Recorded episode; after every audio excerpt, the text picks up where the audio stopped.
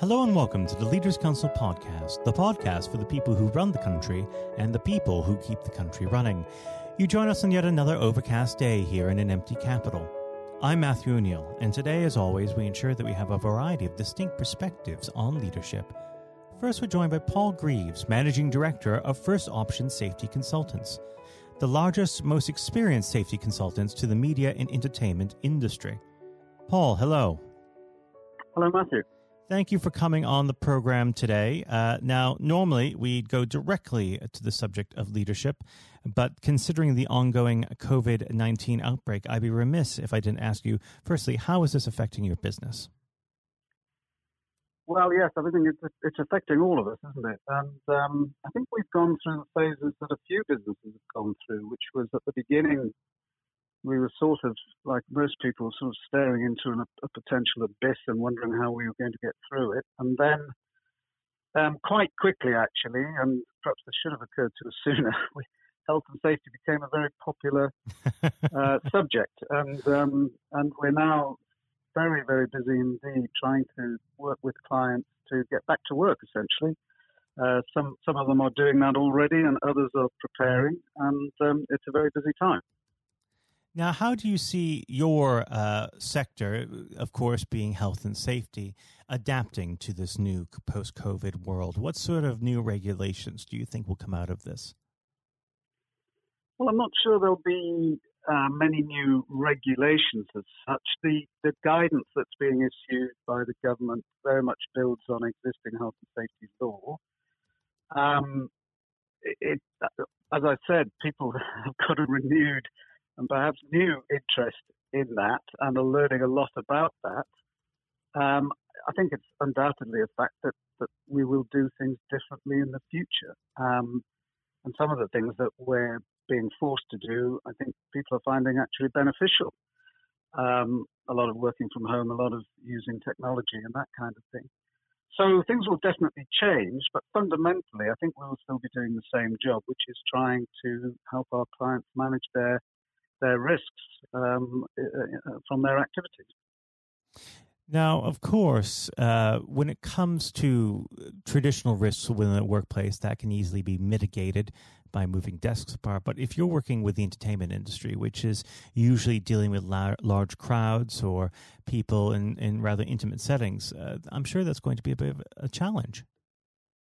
Well, it is a challenge, uh, clearly, and and I think we're we're quite a way off from a time when we could have large crowds, as you say, or people working in intimate settings without pretty elaborate precautions being put in place. Um, but there's quite a lot of the work that we support in TV and film production, which can be organised in a way which is safe.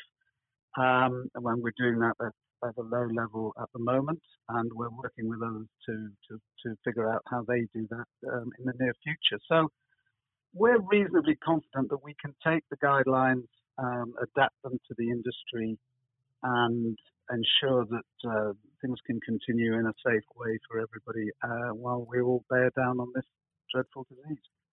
Absolutely. Well, we might as well move on to the subject of leadership. I always like to start this part of the conversation off by asking the same simple question What does the word leader mean to you?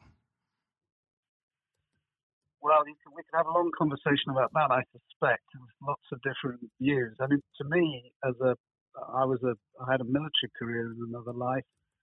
Um, leadership, to me, means uh, someone who can motivate people to do more than they would just ordinarily do for their normal reward, because they believe in something slightly bigger than themselves. Um, um, are proud to be part of, uh, of a team. Um, so it's essentially motivating people to give a bit more than just what they would normally do for their paycheck. And what are some of your techniques for motivation?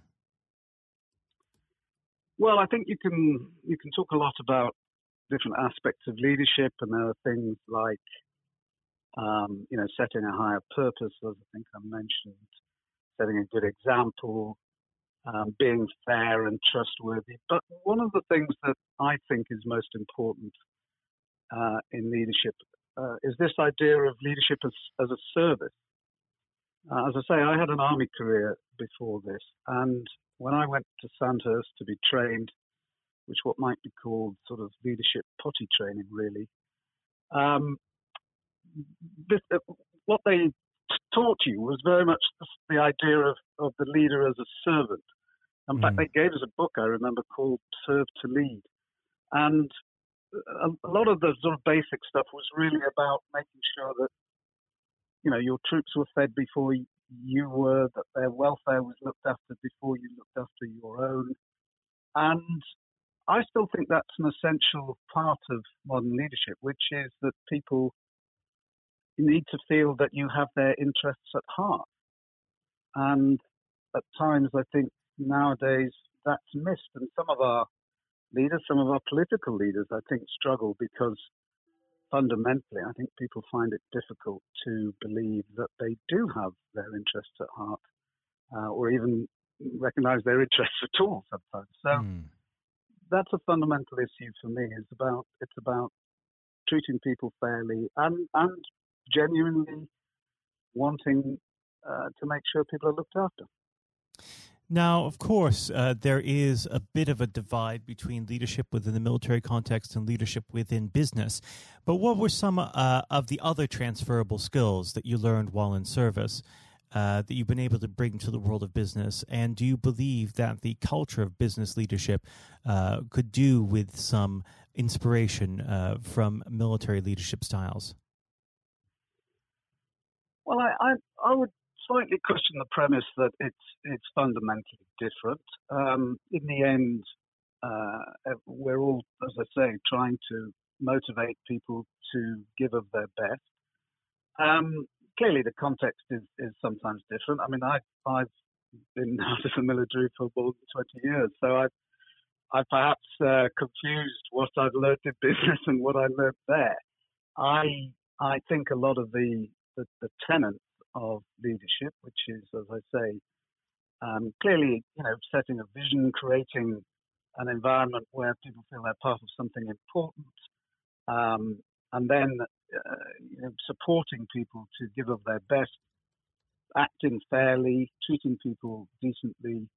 Um, I think are, all, are, are, common across both um, uh, across both uh, disciplines. Now, um, Please. Sorry, go on. Please go on. No, that's fine. now, of course, uh, there are young people entering the world of work um, every day. Uh, what sort of words of advice do you have for them? Well, I have um, I have four uh, young adult children of my own, and, um, and, who are going into the workplace in various stages. Um, and uh, you know, I think young people essentially are as well motivated, well educated, um, as good as they've ever been. I think uh, the, the, nature of modern life is that they're in a tremendous hurry. And I'm not sure the value of learning your craft and learning how to operate uh, in, in, in, a, in a workplace and in a team and in an organization um, is given quite the emphasis and tolerance that uh, perhaps it might. I find young people who work for me, and um, I wouldn't accuse my own children of doing this, but I, I do sense there's a huge, a huge hurry for them to progress. And I would say to young people, you know, take your time, learn, serve your time, learn the learn the ropes, um, learn how to maneuver and um, uh, and uh, navigate the, the, workplace in all its forms and, and gather expertise, and you will progress steadily. Um, I think if you rush at it and expect too much too soon, uh, it often doesn't work out. Now, unfortunately, our time together is drawing to its close. But before I let you go, what does the next 12 months have in store for First Option Safety Consultants? Well, it's an uncertain time for everyone, isn't it? I mean, I'm I'm optimistic. As I say, uh, we happen to be in a, one of those businesses which I think is going to be more in demand uh, going going forward than it has been perhaps uh, in the past, at least initially. I think we're all very uh, concerned about the um, sort of macroeconomic impact of all this and what will happen to the economy um, over the, the, medium and longer term. Uh, we are certainly, and I think my team, I hope, and my leadership are committed to, you know, trying to do everything we can to get our clients uh, back to work and to get things going again and to, you know, establish safe ways of doing that with them. So we think it's an important task and, um, you know, one which we're, we're ready for. Well, Paul, it's been an absolute pleasure having you on the program today, and I do hope that we can speak again when things clear up and uh, the world gets back to some semblance of normalcy. Paul, thank you. Thank you very much for having me. That was Paul Greeves, Managing Director of First Option Safety Consultants. And now, if you haven't heard it before, is my exclusive interview with our chairman, Lord Blunkett. Lord Blunkett, welcome. Thank you very much. It's very good to be with you. Um, well, of course, uh, nothing is being said uh, at the moment other than COVID 19, uh, which uh, we must touch on. Um, what would your message be to small businesses who are trying to keep going? Well, I think the last ones standing will be the ones that thrive when we get back to some sort of normality. So it's have confidence and courage. Obviously, take advantage as far as you can of the government help, I think that Rishi Sunak, the Chancellor, has gone about as far as you could have expected mm-hmm.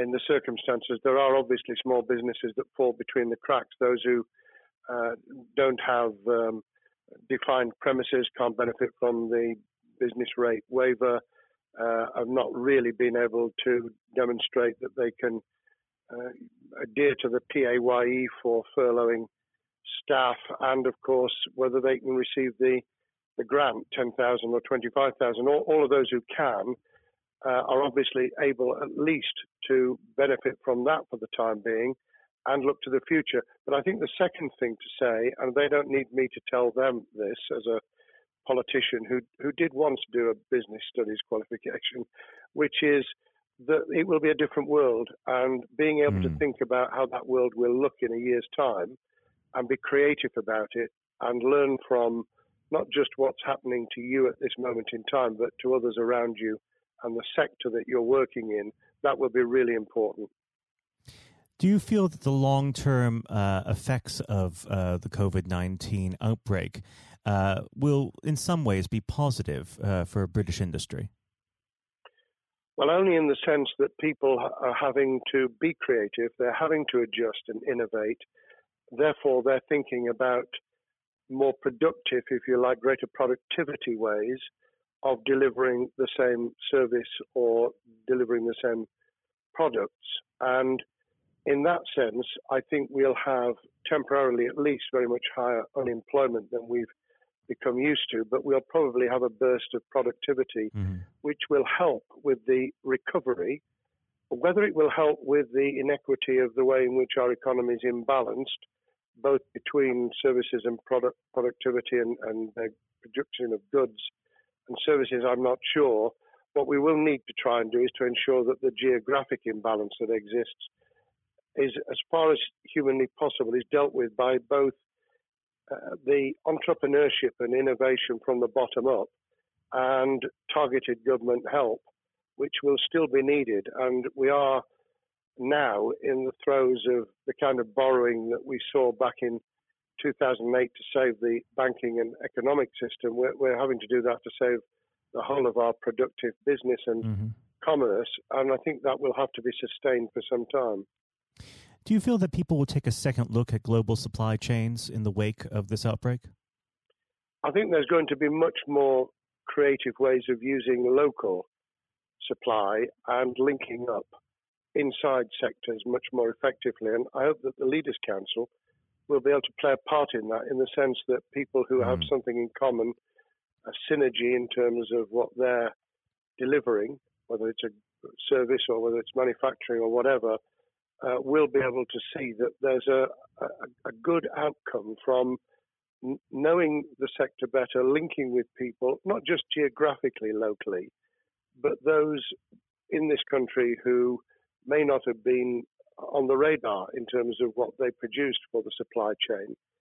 And of course, um, ensuring because there's quite a lot of fraud going on as we speak with um, people getting into cyber attacks, that they'll also take account of going into the the cybersecurity side effectively as well. The more we're online, the more people who are working from home, the more vulnerable those businesses and their supply chain become. And that's something to think about as well. How important is strong leadership at the moment? Well, I actually think that it's brought to the fore leadership in a whole range of areas from obviously government itself, and there's been ups and downs with the Prime Minister's uh, severe illness, but all the way through the public and private sector, people have, to use the jargon, stepped up. And they've shown uh, local, regional, national level the kind of leadership that Britain historically was very good at.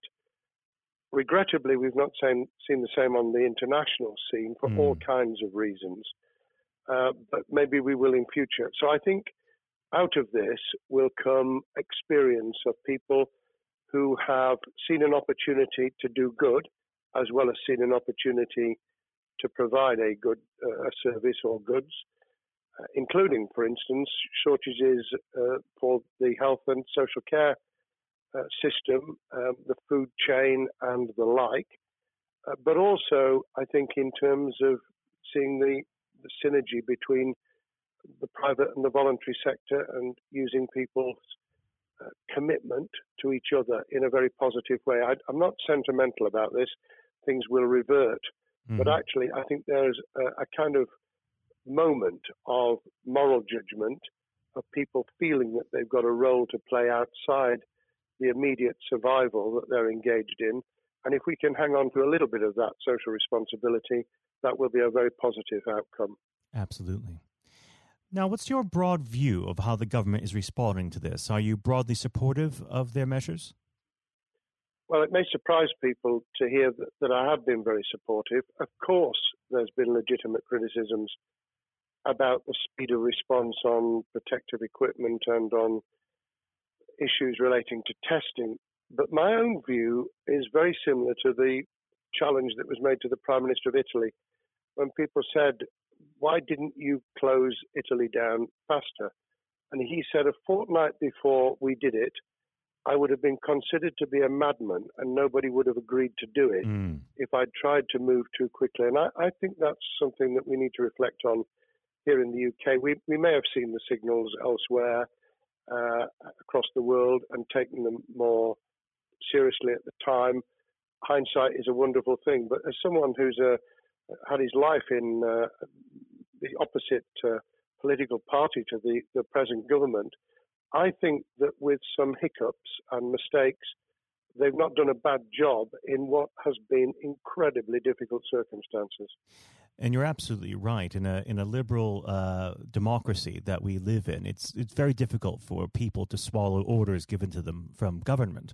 Um, well, the the UK and um, and the US, and to some extent to the Scandinavian countries, have a very different interest, uh, history and, and, therefore interest in maintaining the freedom to decide and the persuasion and mm. consent that's required. Uh, those countries that have experienced one way or another totalitarianism over the last century have a slightly different way of coming at this. Mm. I don't want to exaggerate it, but I think that that's why getting the balance right of getting people to go along with what you want them to do in their interests as well as the nation as a whole is a sensible, proportional balance. And I think we now need to adjust to the coming out of the crisis gradually, uh, readjusting to recovery uh, in the same way. Now, something you've mentioned recently on this balance is uh, the police overreach in the enforcement of the COVID 19 uh, structures that have been put in place. What have they done right, and where have they gone too far? Well, I think that they were interpreting what was not necessarily as clear advice as it might have been for all kinds of reasons, because people were feeling their way.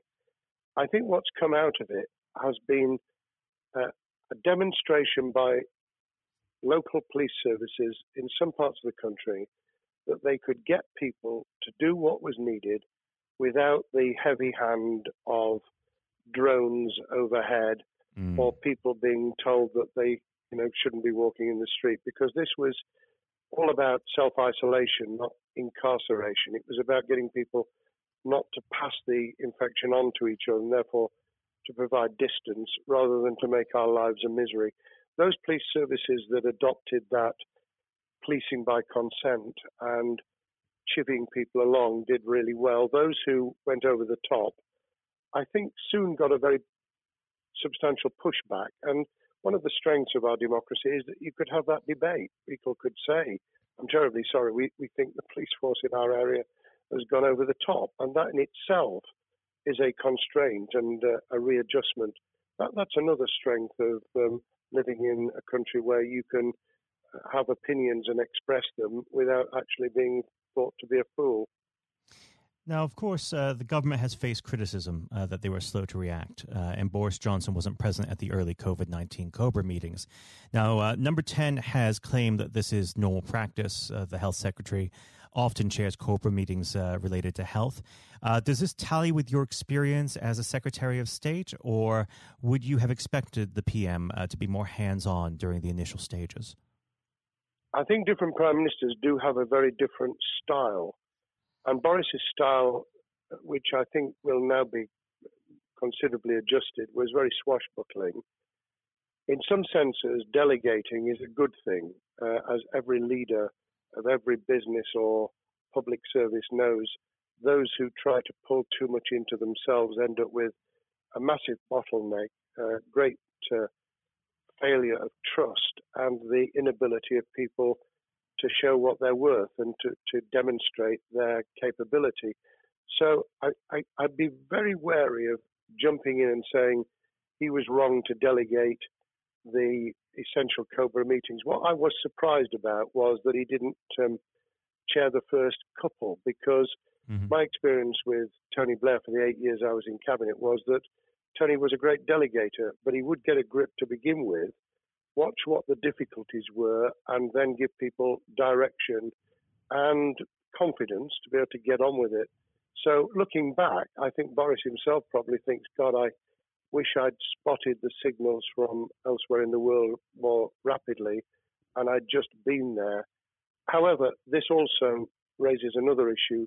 All of us in positions of leadership need good teams around us. Mm-hmm. I think after this is over, he will be assessing those who really did step up and those who demonstrated their inadequacy, I think we'll probably end up in a year's time with a much stronger cabinet than we have today. Well, absolutely. And of course, uh, we've seen a, a significant uh, drop in the visibility of uh, certain special advisors like Dominic Cummings uh, during this uh, entire period. So it'd be interesting to see how that pans out. Um, well, now- it's certainly readjusted the role of those behind the scenes with those who should be taking the decisions having received advice. Obviously, there's been a complete transformation in the profile of experts, if I might use that term, who'd previously been denigrated. Mm-hmm. Scientists, medics, people with behavioral science uh, understanding. My only criticism was were we getting wide enough advice? Were we narrowing it too much to a couple of key centres in London? But that's because I've always been adverse to everything being London centric. I think there's great expertise, wisdom, experience out in the sticks, and uh, we should use it. Uh, rightly so. Um, now, was par- pandemic planning part of your time as a minister, particularly perhaps uh, when you were Home Secretary? Well, it was, but it was on the back of risk arising out of counter-terrorism measures. Right. Uh, I was the Home Secretary for three months when the attack took place in September 2001 on the World Trade Center and beyond. Uh, we did an enormous amount of uh, scenario planning, both desktop and, and real. On the back of that, it was very heavily orientated to future developing terrorism risk. I certainly got involved with talking about pandemics. I remember being at a seminar in Edinburgh, where the university there had done a lot of work itself on the issue of pandemics. And of course, we, we saw SARS and other things emerging. I, I think it would, people criticised the government for not picking up the report from 2015, five years ago. I think that what happens is human nature kicks in. You deal with what you're immediately faced with. Mm. You you can you can sponsor reports. This is true of business planning, of course, as well, and scenario planning for what business continuity will look like, recovery plans for business, what will happen if um, there's a cyber attack, what happens if there's an energy sh- uh, shutdown. Um, these kind of things you, you can look at, but you're immediately turning your eyes to what's in front of you. And had we picked up a bit more on the danger from Ebola and SARS and what have you in the past, then we might have said, what if something hits us in the developed nations that we don't have a vaccine for, mm-hmm. that we can't immediately whisk up uh, protective materials or equipment or, for that matter, medicines that help with recovery, all of which we now see are a danger. I think this will make an enormous difference to the planning for the for the years ahead. I hope it will be widened so that we don't just look at what's happened, but very rarely do you see something exactly repeat itself. Some of the circumstances will be, but others won't. So that's why I've put emphasis in what I talk about on looking at the other virus, the cyber attack uh, scenario, mm-hmm. which could be just as dangerous in a uh, a world of just-in-time provision. One of the miracles of uh, the modern developed world, except for the very poor, has been the distribution of food. A lot of it on computerized, uh, technologically advanced systems. If that were to come down, we'd be in real trouble. So I think we need to think those sort of scenarios as well. So have a full plan across uh, both sectors: uh, biological warfare, pandemics, and uh, cyber warfare. Yes, and to do so on different levels. I think again, thinking of thinking global but acting local, we mm. need a lot more to think about what would happen if something took shape that actually broke down those national and global chains and how we would cope. And without, uh, obviously, we've got enough fear and anxiety to last a lifetime without uh, creating even more anxiety. We can think about those things for the future in a more rational way, I think. Now, aside from the physical uh, threat of the virus, one of the things that people are vastly worried about is the effect on uh, the economy, not just national economy, but also the world economy. Um, now, it, it, has been said by certain parties, um, and uh, I'd like to garner your uh, thoughts on this. Is there a danger of the effects of the lockdown being even worse than those of the virus? Were it be prolonged, I fear that that balance would tip the other way. It is about proportionality. It is about balance. It's the wisdom of Solomon, really, to to get the moment right when you start to move and then to move quickly. There's no doubt whatsoever that we are stocking up, not just on the economic and employment front, which will be devastating enough, but on the health and social well-being front, enormous challenges, and they will need careful handling because there's a lot of people whose lives, for a variety of reasons, are at risk in the future on a scale that we've been dealing with over the, the um, immediate handling of the pandemic, concentrating really hard on those affected by COVID 19, those sadly who have died or been seriously incapacitated, that will roll over into the economic, the social, the mental health, and cultural well being of the nation. And that will need all of us to pull together as well. Absolutely. Now, do you believe the government's doing enough for business?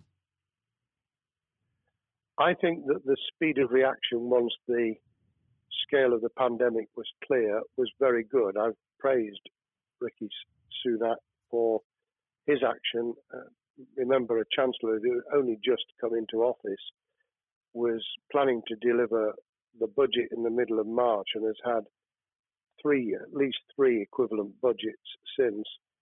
I think he's handled it very well. Understandably worried now about what we're doing to our economy. The level of borrowing is sustainable because of low interest rates, but it reaches a point, of course, where it tips over so that you can't then do the kind of structural investment requirements that the government were laying out before and in the March budget.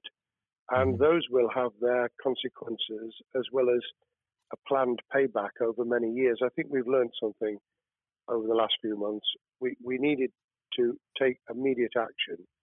We don't want another round of austerity equivalent from 2010 through to 2019. I don't think the nation, on the back of what's happened and the challenges we have, could take that. And therefore, we need a different plan, economic plan, over a much longer period, just as we did from the Second World War all the way through to 2002, when the final American loans were paid off. Now, of course, uh, one thing that's on everyone's lips um, how much longer do you believe uh, that the lockdown can go on for? I believe that we need to be substantially back in action as an economy in June. This obviously is led in terms of places where people would meet in large numbers, having to uh, adjust to the fact that it will be longer for them. And sadly, that will involve business closures. It's why the Chancellor extended the furlough scheme to the end of June. Mm-hmm. But unless we, we get things moving in June, I think we'll run into the summer where all kinds of services and industries will have a chain reaction effect. And what happens with one will then have a major impact on another. And then you get the skittle effect where things get knocked down that you hadn't perceived were going to be affected. So I very much, if I were in government, and I always think of things in that context, what would I do if I were in government? I would be on the side from the second week in May on the side of the Hawks in terms of saying we've got to start moving and we've got to do so with the collaboration and cooperation of the public who have got the message, who did behave, who responded magnificently. Let's try and get back, perhaps, you know, doing things differently for a time, but substantially getting back to business as usual. unless we do that, then those areas that can't and wouldn't expect to be back in action immediately get pushed further into the middle of the year and the autumn, and then they become unsustainable. Now, of course, um, one of the other major developments we've had recently are the changes in the uh, the Labour Party. So, if we could just uh, speak on the Labour Party for uh, a while. Um, this might sound like uh, an obvious question, but uh, how does uh, Keir differ from Mr. Corbyn? Well, I'm biased because I believe the Labour Party um, has come out of four and a half years of a black hole of a nightmare, mm. uh, where it neither represented a, a, a uh, credible opposition nor uh, an electable government, and the combination was to let those who supported the Labour Party and needed some of its policies uh, let them down very badly. Sir Keir Starmer both is a highly intelligent uh, professional lawyer who, as Director of Public Prosecutions, led the service well, uh, had to take difficult decisions at a time of austerity, understands the world beyond Labour members, but has been able to do business with those who originally supported Jeremy Corbyn mm-hmm. and was able to command support from them. His creation of a balanced shadow ministerial team has been very encouraging. Um, I, I, supported Lisa Nandy, who he's made shadow foreign secretary, because I thought she understood the north of England and uh, the uh, the disaffected uh, Labour former Labour voters. But I believe that Keir has taken on board those who have something really sensible to offer. And I believe he will be both a, a great leader of the opposition. More importantly, he will then present himself as a credible alternative prime minister. And all governments need an alternative government at their shoulder. Mm. Uh, it was true of us from 97, and it took the Conservatives some time to recover and to get to that position, but they did, and the Labour Party will, and that's crucial for our democracy. All of us need to understand and appreciate that a living, breathing, functioning democracy requires uh, a credible, confident, and uh, in many ways uh, supportable opposition as well as a government that we clearly want to do well because none of us want, as we didn't with the COVID crisis, none of us want the government to fail. We want to see our economy recover. We want our social well-being to t- be taken into account. We want to overcome deep-seated inequality and poverty, and we want to do it with enterprise and entrepreneurship and business playing their role. And that is about leadership nationally, locally, in the private and the public sector. People with ideas, with confidence, with the ability to pull teams around them. Above all, to have some idea of what it is they want to achieve and a very good idea as to how to achieve it. Now, of course, one of the biggest problems Sir Keir is facing will be tackling the party's anti Semitism problem. Uh, there has been a recent internal report that has been quite damning. Uh, what's your response uh, to that report, and what does Sir Keir need to do in response? Well, there are two reports. One, which is being produced by the Equality and Human Rights Commission, uh, which he will, and has already indicated, will implement in full. The second was a leaked report put together by the supporters of Jeremy Corbyn, 800 pages of private uh, interchanges on social media, which he has, uh, Keir Starmer set up an investigation to identify uh, who did it, who leaked it, what the content was, does it have any salience and lessons for us, and where necessary, action will be taken. So I hope that uh, as he moved very quickly to reassure the Jewish community, so he will be able to take the necessary steps to back up that reassurance with the kind of actions that says that this was a blight on a historic great political party that all us, all of us were ashamed of. We've been able to put that behind us and to move on to facing the future with confidence. What's the one king, uh, key thing that Keir needs to do to restore Labour as an election winning party?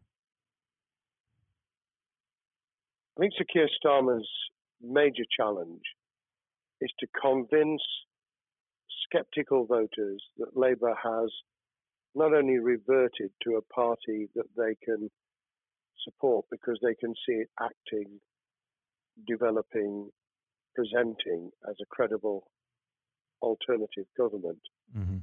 but also that the lessons have been learned from the fiasco from 2015 onwards. In other words, there have to be very clear signals of substantial change, not just the right words, not just reassurance that we're not uh, going back to some of the crazier uh, policies, but actually that we've understood why the electorate rejected those policies so substantially in December 2019. If people get that message, they'll understand that the Labour Party has changed, as it did in the 1980s and early 90s, to become the electable government with the greatest majority and historic majority, even greater than 1945, which I was privileged to be able to take advantage of in 1997 when I joined the cabinet.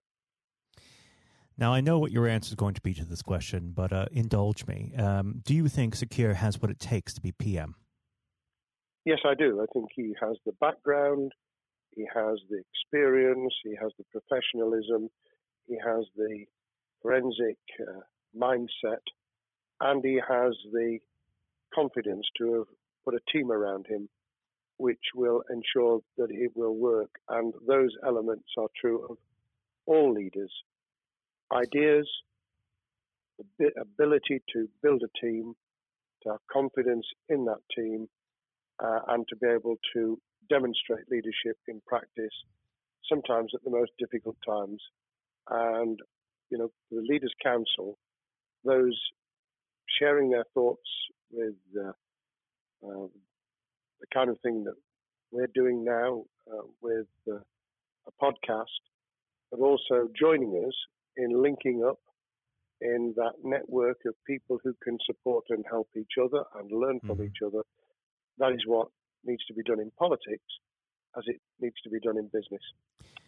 Thank well, you very much indeed, Matthew. Well, really thank you for coming on the uh, the program. It's been a, an absolute pleasure, and I look forward to speaking with you again. Thank you very much, and good luck to all those listening in what has been a nightmare scenario. Good luck for the future. Have courage, have confidence, and yes, listen to those who know more about business than I ever will. Thank you, Lord Blunkett. Thank you. This has been the Leaders Council podcast.